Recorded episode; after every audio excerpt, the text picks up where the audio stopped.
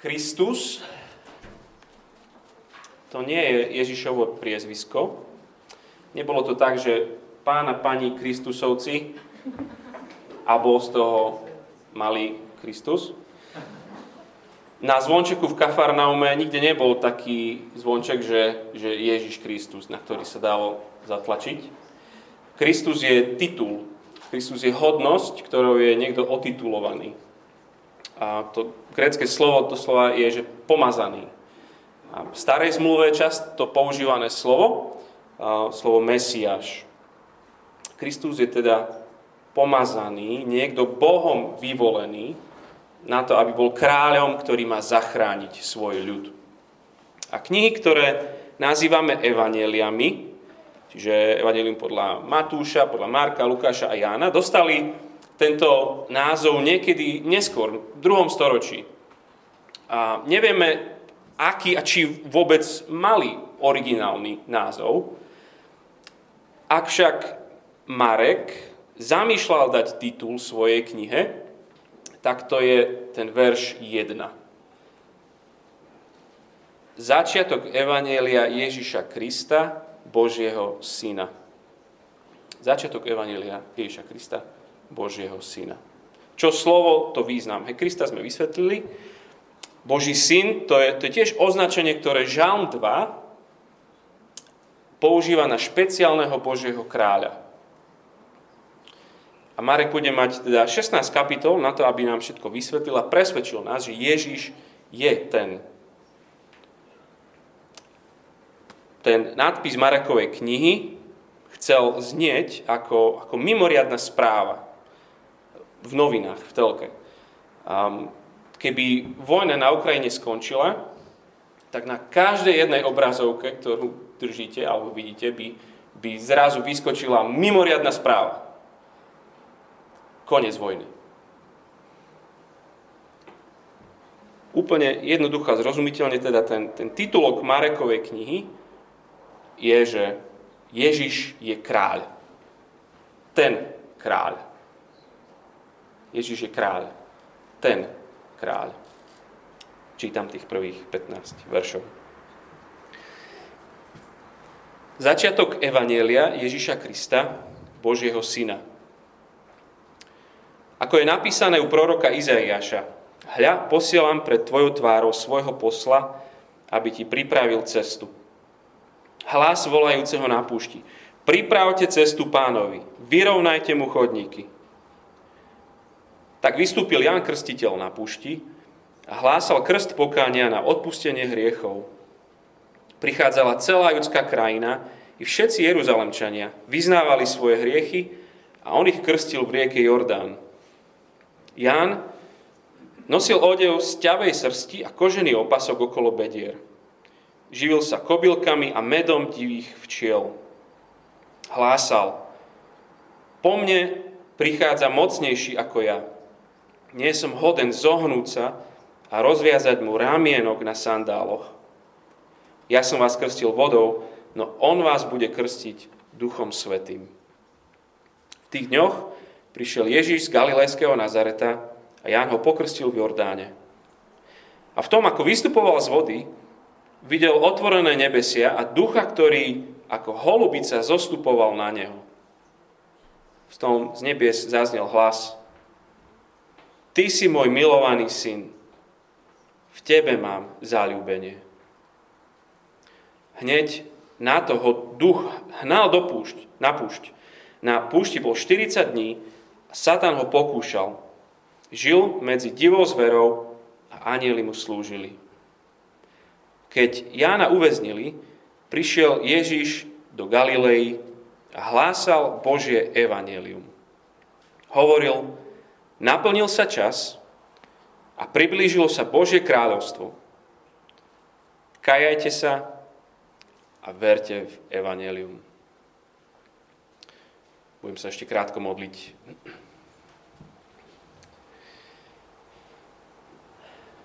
Náš Bože, prosíme, aby to, čo Marek chcel, prečo Marek písal, aby toto si nám otvoril aby ten zámer, ktorý ty máš so svojím slovom, aby ten sa udial aj v nás dnes. Tráva uschne, ľudia sa pominú, ale, ale tvoje slovo bude naveky stať. Túžime to aj my zažiť dnes, aj tu. Amen. Čo sú tie momenty, ktoré zadefinovali dejiny ľudstva? Schopnosť využívať oheň, um, objavenie kolesa, zostavenie abecedy, začiatok sledovania času, spustenie internetu. Sú rôzne rebríčky, čo je to najdôležitejšie. A potom sú tu historické udalosti. Každá civilizácia má nejaký odlišný ten rebríček. V Európe by tam niekde boli um, Alexandrové vojny, alebo Rím, kolonizácia, svetové vojny, pandémie. Naozaj skutočnosti, ktoré, ktoré zmenili chod dejín celej tejto planety. A aj každý z nás má nejaké milníky vlastných životov. Niekto maturitu, promóciu, svadbu, narodenie detí, stiahovanie sa, hypotéka, strata práce, smrť blízkeho, čo mnoho máme takých. Kniha, ktorú dnes otvárame, prvýkrát takto spolu, si dovoluje tvrdiť, že nad všetky monumentálne udalosti ľudstva, tie najväčšie, sa úplne s prehľadom týči jeden jediný. Život Ježiša. To je top udalosť dejín. A možno vám teraz hrať taký jingle v hlave, taký ten, taký ten fail, taký, že proste toto. Pozor, ale Marek to naozaj nemyslí tak, že to s tým Ježišom je, je významná udalosť pre, pre tých, ktorí sa vnímajú ako veriaci. Nie, nie, Marek píše, lebo chce celú planetu presvedčiť, že príbeh Ježiša je objektívne ten, tá top udalosť, ktorá zásadne mení všetko. Všetkým a všade. Toto je tá kataklizmická udalosť, ktorú nesmie nikto odignorovať. Preháňa. Dal si bombastický názov knihy, aby sa mu to lepšie predávalo. Ježiš je kráľ. Ten kráľ. A sme dosť takí otrávení s bulvárnymi titulkami. A možno práve ju nemáš vôbec preto chuť ani otvoriť. Však králi a mesiaši a boli a budú a každý z nich o sebe tvrdil, že on je ten, ten, čo zachráni svet, ten, čo oslobodí všetkých. Nie? No a potom, keď Marek o tom rozpráva, tak si hovoríš, že blá, blá, blá, blá, blá. Ale aj ak si následovník Ježiša, aj nám hrozí taký ten bla bla bla prístup, ehm, taký ten, čo tínedžeri majú, keď prevrátia oči, že je, že, že Ježiš, proste, že veď jasné. Že viem, viem, všetko viem. Um, aj toto som už počul, áno, aj hento, aj to, že zomrel, vstal z mŕtvych, tak hej. Faktom však ostáva, že Marek píše, lebo chce rozrozprávať to, to najpodstatnejšie, čo sa udialo v dejinách tohto sveta. Tak v tomto predveľkonočnom období sa, sa skúsme stíšiť a skoncentrovať, započúvať sa do, do príbehu tak, ako ho on píše. A v úvode týchto 15 veršoch máme akoby červený koberec, ako ako fanfári, že privítanie toho kráľa na scéne. Marek je, je, je geniálny autor, ako tu vidíte, a robí ro, nádherné ťahy s tým textom svojim, aby sme si všimli, že čo on chce počiarknúť. A v týmto, týmto úvodným veršom, 15, dáva takú zátvorku. A všimni si, že na začiatku hovorí, že začiatok Evanielia Ježiša kráľa a na konci tých 15 veršov hovorí, hlásal čo? Božie evanelium o kráľovstve. Čiže začiatku aj na konci chce nás pripraviť na evanelium, na radosnú zväzť o tom, že príchodom Ježiša dorazilo Božie kráľovstvo. začína vláda toho kráľa. Tak tá prvá vec. Ježiš je kráľ, ten kráľ, posol to pripravil. Posol to pripravil. E, žiaden veľký kráľ nechodí neohlásený. Ešte aj tajná schôdzka premiérov v Kieve bola ohlásená dopredu. Ani príchod Božieho kráľa nie je výnimkou. Písma starej zmluvy očakávali príchod kráľa podobného kráľovi Davidovi, ktorý oslobodí Boží ľud.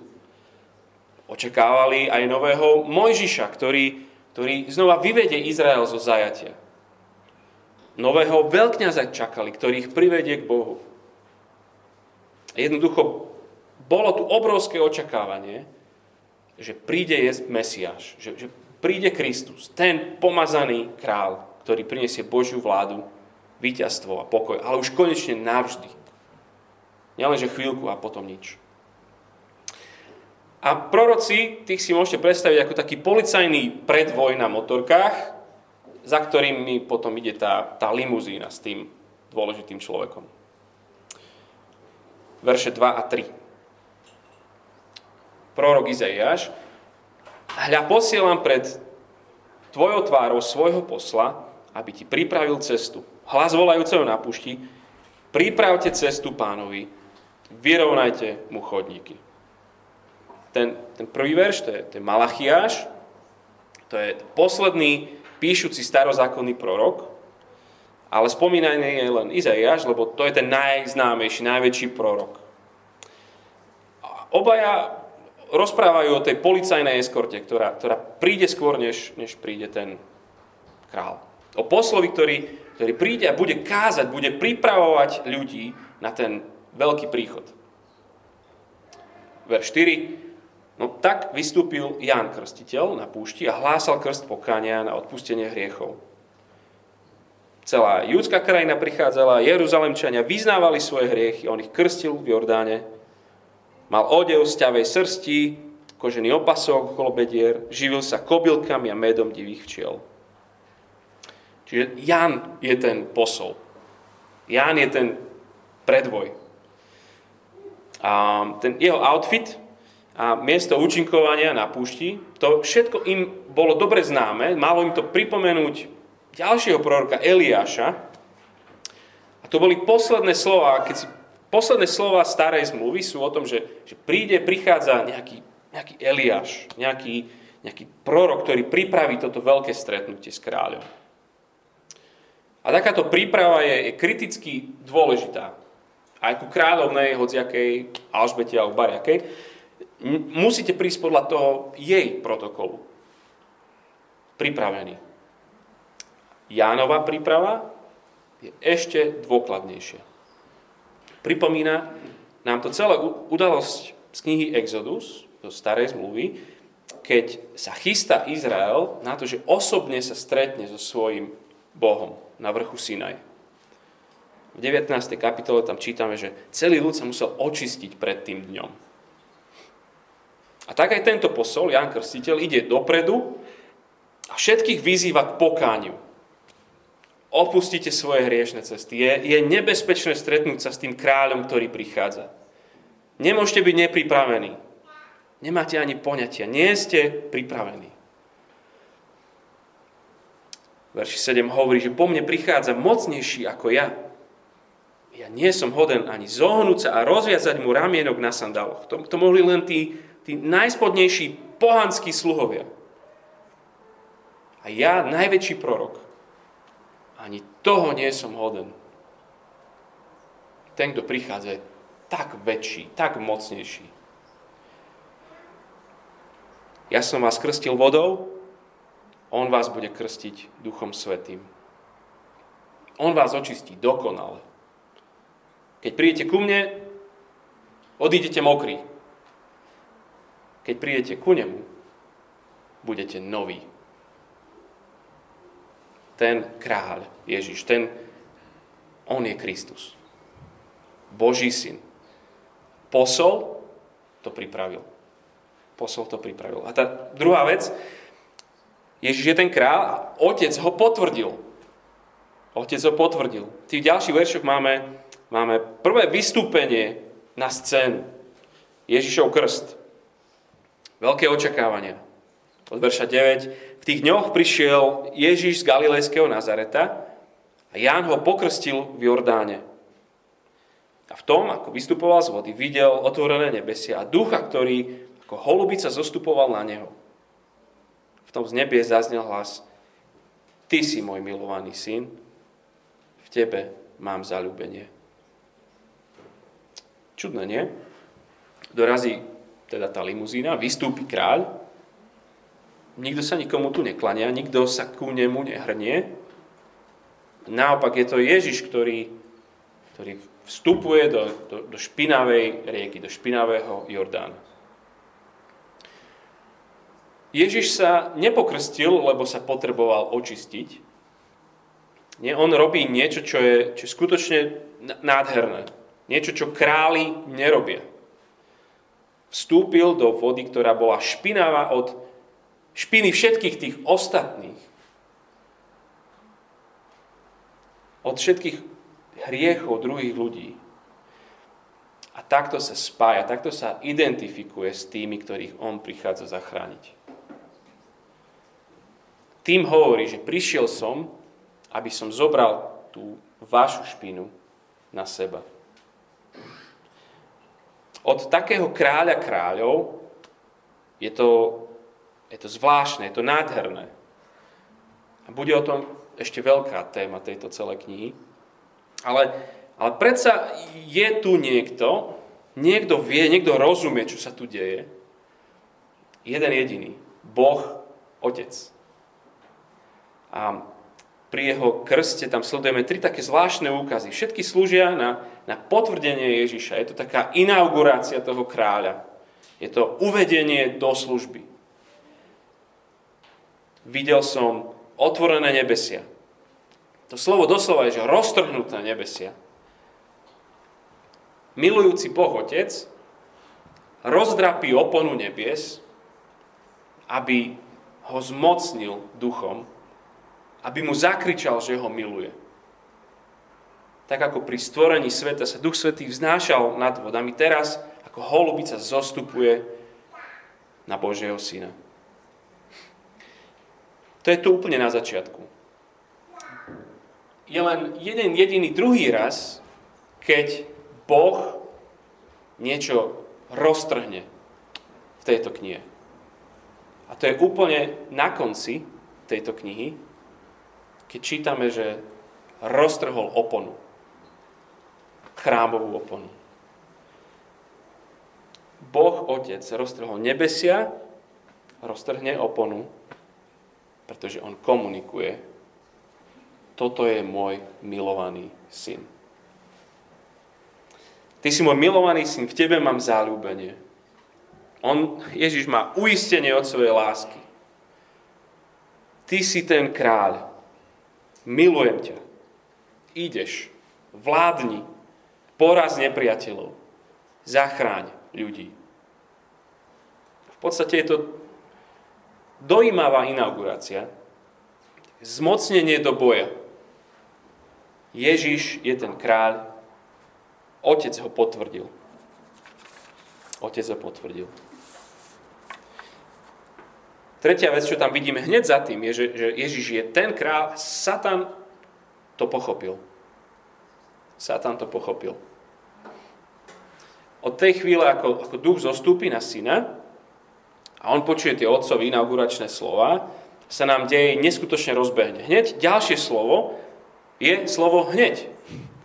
A je to, je to Marekové veľmi obľúbené slovo. 40 krát ho použije v celej knihe. A pri čítaní tejto knihy budete mať pocit, že to je, že to je akčák. Dej sa rýchlo hýbe, je tam urgencia, je tam nepokoj, boj. Verši 12. Hneď na toho duch hnal na púšť. Na púšti bol 40 dní a Satan ho pokúšal. Žil medzi divou zverou a anieli mu slúžili. Duch ho doslova hnal a to slovo je, že vyhnal ho na púšť. Vypudil na miesto pokušenia. Miesto, kde Izrael 40 rokov prehrával. Miesto boja. Ježiš je ten kráľ. Satan, ktorého meno znamená nepriateľ, je prvý, čo to pochopil. Prvý, čo pochopil, o čom je príchod Ježiša. On rozumie, kto jemu vstúpil do ringu. Ako Dávid pred Goliáša. Satan sa cíti silný, toto je jeho domena, jeho ring, v ktorom neprehral už dobre dávno. Je, je všade, je na púšti, to je jeho... Ale hneď v tej prvej kapitole od 16. verša je, že, že je v synagóge. V synagóge je. Tam, kde Židia majú to najsvetie, kde, kde sa vyučuje to, kde, kde, kde je kostol. Tam je. Je všade. Satan a jeho démoni vedia, s kým majú dočinenia, mobilizujú vo veľkom, vyzbrojujú, útočia. Tento súboj bude ešte veľmi zaujímavý. Ježiš je ten kráľ. Prišiel bojovať a zachrániť. Jeho príchod je, je nádejou všetkým. Satan je proti. Satan to pochopil. Satan to pochopil. A to posledná vec je, že Ježiš je ten kráľ, sám to tak prezentoval. Sám to tak prezentoval. Načasovanie tej Ježišovej úvodnej tlačovky je, je zaujímavé. Verš 14. Keď Jána uväznili, vtedy prišiel Ježiš do Galilei a hlásal Bože evanelium. Hovoril, naplnil sa čas a priblížilo sa Božie kráľovstvo. Kajajte sa a verte v evanelium. To sú prvé slova Ježiša. Jeho programové vyhlásenie. Zhrnutie jeho zvesti. Je to kázeň, ktorá, ktorá bude typická pre neho. A ňou. Sú to nehorázne výroky. Urážajúce možno, možno poborujúce slova. Hovorí sám o sebe neskutočné veci že sa naplnil čas. Hovorí, že, že dejiny čas majú určitý tvar. Niečo sa tu dialo doteraz, čo očakávalo tento moment. Dejiny niekam smerovali. Ten dlho očakávaný moment je teraz. Prečo? Ja som tu. To je iný čau, nie? Ja som to, na čo celé dejiny čakali. Ja som najzásadnejší moment dejín ľudstva.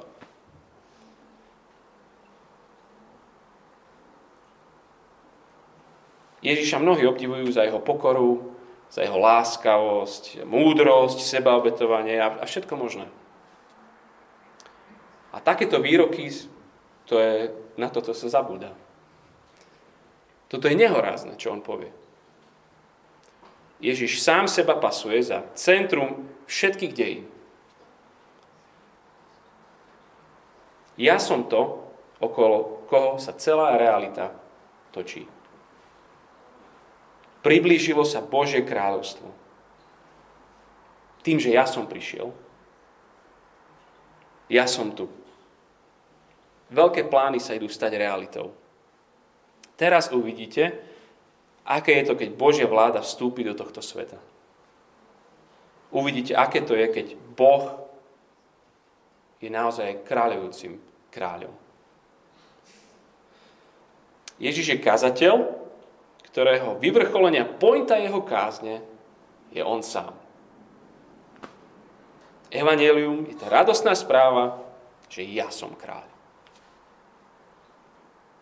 Ježiš je ten kráľ. Posol to pripravil.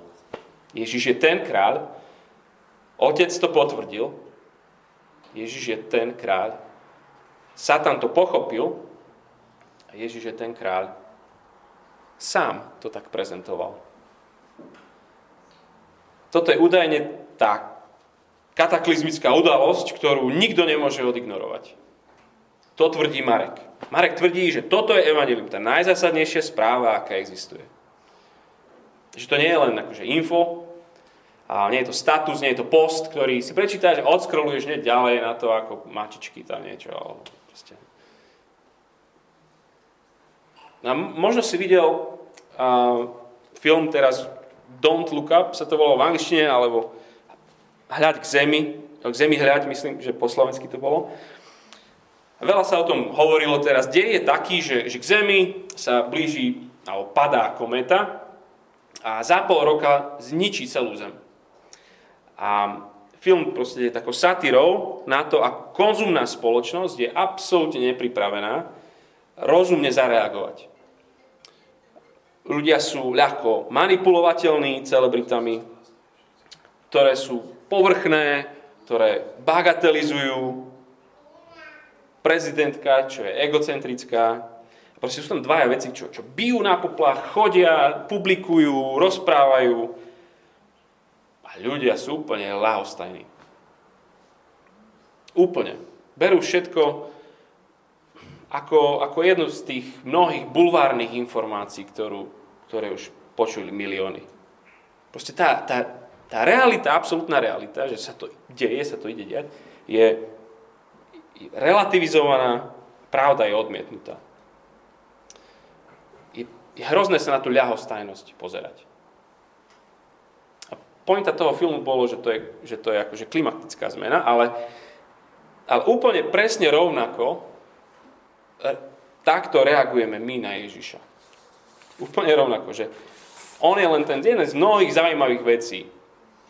Keď, keď treba, tak, tak e, nejak si ho prispôsobím tak, aby mi pasoval, trošku zrelativizujeme jeho slova, ale v podstate akože sme lahostajní. Slováci sú, to je, to je to, čo ich charakterizuje, taká ľahostajnosť voči, voči Bohu, voči Ježišovi. Ale pri najlepšom si Ježiša posadíme pekne na zadné sedadlo, pripáseme ho a on mi sem tam mi môže niečo povedať, a, ale ja som tu šofér, ja poviem kedy, čo a, ja, a jak. A on nech pekne tam sedí a pozera sa von s oknom. A keď budem dať, čo ja chcieť, tak ja sa ho spýtam. To je ale najväčší omyl. On nie je hračkársky kráľ. On je kráľ, Marek hovorí, on je ten kráľ. Boží syn. On keď povie, že naplnil sa čas a priblížilo sa Bože kráľovstvo, je len jedna adekvátna reakcia. Je jedna správna, rozumná vec. A to je ten koniec verša 15. Kajajte sa a verte v Evangelium. Znie to tak strašne nábožne, kajať sa, veriť. Ale v podstate to jasné, o čom hovorí. Kajať sa roz... znamená, že otočiť sa a veriť znamená dôverovať Ježišovi. Ak je Ježiš Boh, ten Boží kráľ,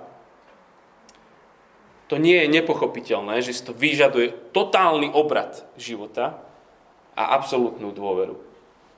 A ešte k tomu je to neskutočne naliehavé, aby si to spravil.